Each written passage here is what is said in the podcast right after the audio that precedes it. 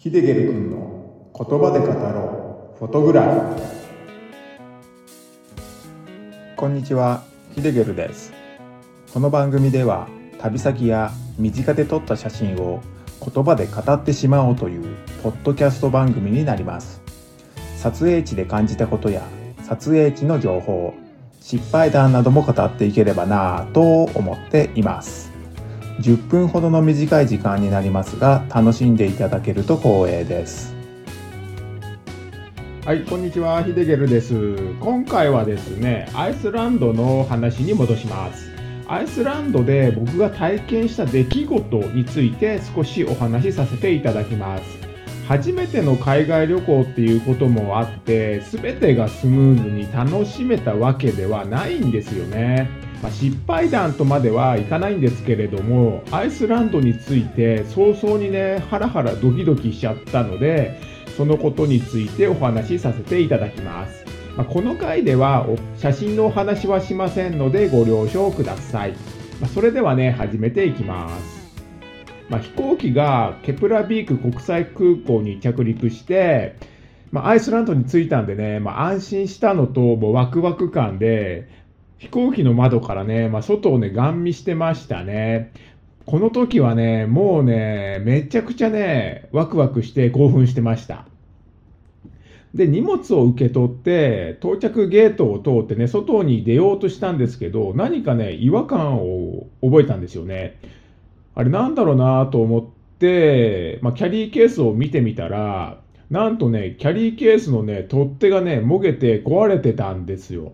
おいおいおい、ふざけんなよと。どういう扱いしてるんだってことで、文句をね、言いに行こうと思ったんですけれども、まあ、僕はですね、そこで、ふとね、思、思いました。あれ？なんて英語で言えばいいんだってね、わからなかったんですよね。まあ、半年間英語の勉強をしてきたんですけれども、僕にはね、その半年っていう期間ではね、全くね、足りませんでした。安物のキャリーケースだったんで、もうしょうがないかななんてね、自分に言い聞かせちゃって、まあ、文句言いに行くのもめんどくさかったし、まあ、それに早くアイスランドっていうね、国を見たかったので、もう早々にね、諦めちゃいました。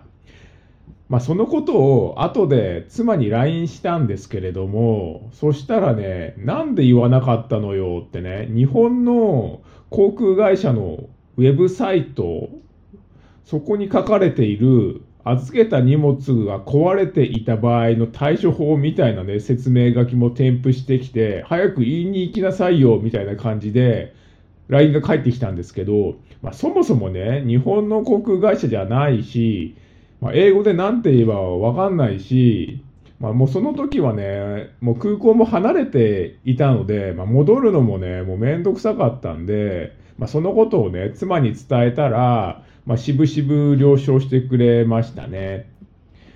まあ、そのね、壊れたキャリーケースはね、妻に借りてたものだったんで、まあ、申し訳ないなーなんていう気持ちもあったんですけど、まあ、本当安物だったんで、もうまた買えばいいかなーなんて感じで思ってましたね。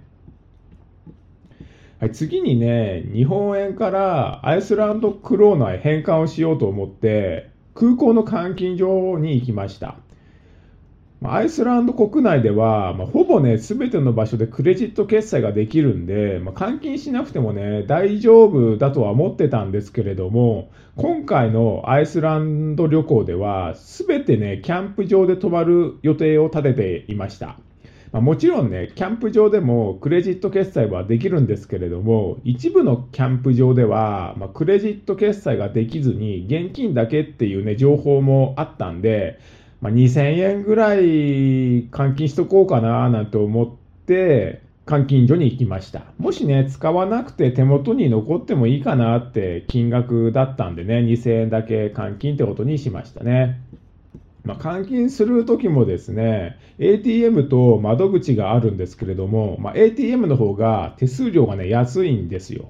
まあ、だからそちらで換金しようと思ったんですけれども、もうやり方がね、全然わかんないんですよね。まあ、書いてあるね、言葉もね、まあ、英語じゃなくて、多分ね、アイスランド語なのかなっていう感じだったんですけど、まあ、さっぱりわかんなくて、まあ、なんとなくね、これかなってボタンを押していったんですけど、もう一向にね、日本円の表示が表示されなくて、もうさっぱりわかりませんでしたね。まあ、誰かにね、聞こうかななんて思ったんですけど、周りにも誰もいないんで、まあ、そちらもね、諦めました。まあ、そこで、まあ、手数料はちょっと高いんですけれども、窓口に行ってね、換金してもらうことにしました。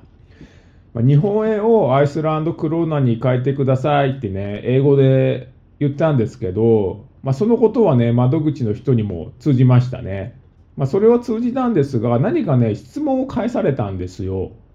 それがね、何を言ってるのかわからなくて、まあ、OK、OK とかって連発してたんですけど、まあ、窓口でね、対応してくれた人も、まあ、同じ質問だと思うんですけど、ずっとね、なんか返してくるんですよ。なんか、なんか伝えようとしてる感じだったんですけど、それでも僕は何も何言ってるのかさっぱりわからないんで、まあ、イエスとか OK で、まあ、再度答えてたら、まあ、2000円分のね、アイスランドクローナをいぶかしげに渡してくれました。まあ、後になってなんですけれども、まあ、この方がね、何を言ってたのか、まあ、何を伝えようとしてくれてたのかっていうね、出来事にね、出会ったんですよね。まあ、この回ではね、そのお話は割愛しますけれども、まあ、話を進めていくうちに、まあ、絶対に出てくる話なので、その時お話しします。まあ、無事にね、換金を終えて、まあ、今度はですね、レンタカー屋さんですね。レンタカー屋さんを探し始めました。まあ、レンタカー屋さんは事前に予約をしていたので、空港にね、迎えに来てくれる手配になってたんですよね。まあ、それでレンタカー会社のロゴが書かれている紙を持った人をね、探したんですけれども、見つからないんですよね。まあ、到着ゲートを出た場所は少し広めのロビーになってるんですけれども、まあ、同じ飛行機から降りてきた人たちでごった返してたんですね。ま、アイスランドにはレンタカー会社も複数あるので、レンタカー会社のロゴを持った人たちもね、いっぱいいるわけなんですよ。まあ、その中をね、大きいキャリーケースを2つ転がしながら、まあ、その1つは取って壊れてて、もう転がしにくいし、まあ、そんな状況で探したんですけれども、これがね、見つからないんですよ。もう早々にね、途方に暮れ出しましたね。で、何回かぐるぐるそのロビーの中を回って探したんですけど、いないんですよね。あれおかしいなーなんて思って、まあ、外にいるのかなと思ったんで、一回ね、空港の外へ出て探しに行ったんですけれども、やっぱりね、見つからないんですよね。まあ、外にもね、レンタカー会社の人が紙を持って待ってたりしてたんですけど、まあ、そこにもいないんですよ。あれ、やべえなーなんて思ってきて、もう結構ね、焦り出しました。予約ちゃんと取れてんのかなって不安になったり、まあ、もしね、このまま来なかったらどうしようとか、まあ、言葉もね、もう通じない土地で一人ぼっちになっちゃうし、まあ、何ヶ月も前から機密にね、組んだ予定はね、台無しになっちゃうし、まあ、そもそもね、今晩泊まる場所どうすんだみたいなネ、ネガティブなね、ことばっかり頭に浮かんできちゃいましたね。まあ、探し始めてね、30分ぐらい経過してたと思うんですけれども、その約束の時間もね、30分前だったんで、もうこれはおかしいなっていう感じでしたね。まあ、もう一度ね、空港の中に入って探したんだけど、見つからないんですよね。まあ、あんなにね、ごった返していた空港内の人もね、少なくなってきていて、もうさらにね、もう焦り出しますよね、そうなると。もうしょうがないんで、レンタカー会社に電話してみようかなって思ったんですけど、まあ、日本のね、携帯しか持ってなかったんで、まあ、国際ローミングの高級、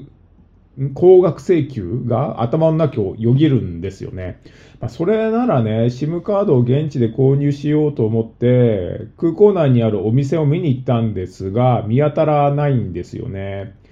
まあ、絶対あると思うんですけれども、見当たりませんでした。まあ、店員に聞いたんですけど、まあ、僕の英語では伝わらなくて、ま、スマホを見せながら SIM カードを SIM カードって言ってたんですけど、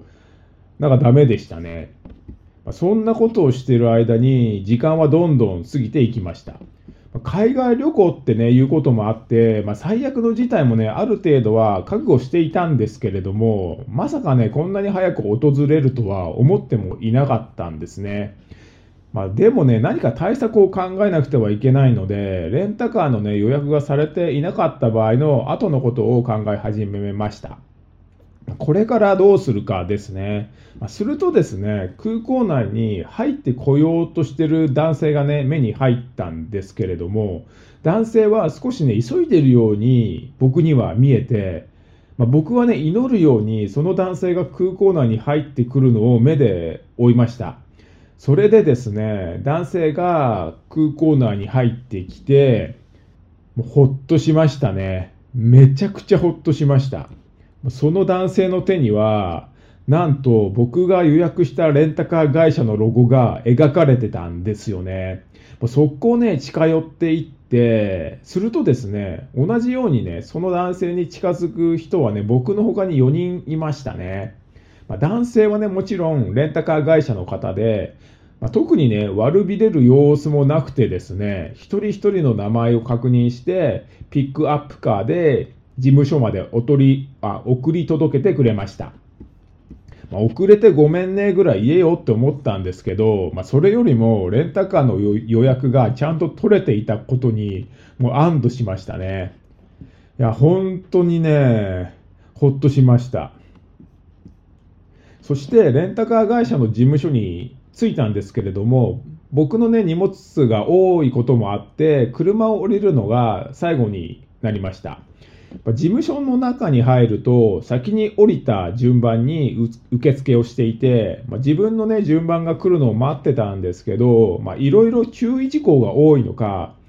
なかなかね、前の人が終わらなかったんですよね。なのでね、まあ、ソファーがあったので、ソファーに腰掛けて待つことにしました。まあ、1人、また1人と車に案内されて、まあ、対応していた受付の人も戻ってくるんですけど、なぜかね、僕は呼ばれないんですよ。何かね、書き物をしてるようで、まだ前の人の手続きでもしてるのかなと思ったんですが、まあ、それにしてもね、なんかね、おかしな雰囲気だったんですね。まあ、最後のね、人も車に案内されて、まあ、次はね、自分の番なんですけれども、まだね、呼ばれないんですよ。ま、受付の方たちは4人いたんですが、皆戻ってくるなり、下を向いて書き物をしてるんですよね。まあ、そのうちの1人がですね、僕の方を時折チラチラ見ながら書き物をしてるんですよね。あれ、これ絶対おかしいなって思って、あの、待ってんだけどって英語で話しかけました。まあ、僕のことをチラチラ見てた人に話しかけました。まあ、すると、あ、ごめんごめんみたいな感じで、受付をね、やっとしてくれましたね。いやいやいや、お前分かってただろうって感じなんですけど、まあ、チラチラ見てましたからね、僕のことを。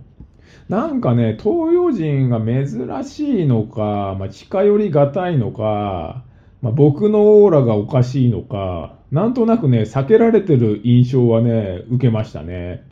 まあ、その後はですね、スムーズにことが運び、レンタカーを無事借りることができました。まあ、今回ね、借りた車なんですけど、日本産のスズキのジムニーにしました。四駆の車ですね。ルーフトップテント付きのキャンピングカー仕様になってます。いろいろ調べた結果、四駆でキャンピングカーだと、このね、ジムニーが一番安かったんですよね。まあ、やっと車も借りれて、これから出発ってことになりますが、今回のお話はこれで終わろうと思います。いかがでしたでしょうか？もし今回お話しした写真を見たいという方は概要欄に URL を貼っておくのでそちらをクリックしてご覧になってください。答え合わせって感じでね見てもらうのもいいですし写真を見た上で再度聞き直してもらっても面白いかもしれませんもしご意見ご感想質問などがあれば概要欄に Q&A コーナーを設けていますのでそちらに書き込んでください最後までご視聴ありがとうございました。ヒデゲルでした。